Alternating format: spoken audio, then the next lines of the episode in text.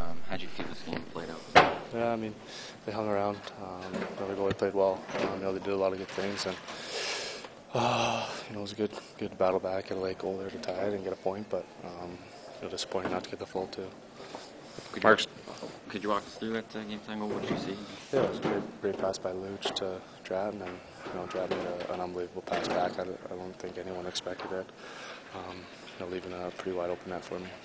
Markstrom is a big goalie. What did he? Uh, what kind of challenges did he present tonight? Yeah, he takes up a lot of the net. Um, there's not a lot, not a lot of net to shoot at against him, and um, you know try and, and do your best to get pucks off his pads and, and you know play off second chances. And um, but he was good tonight.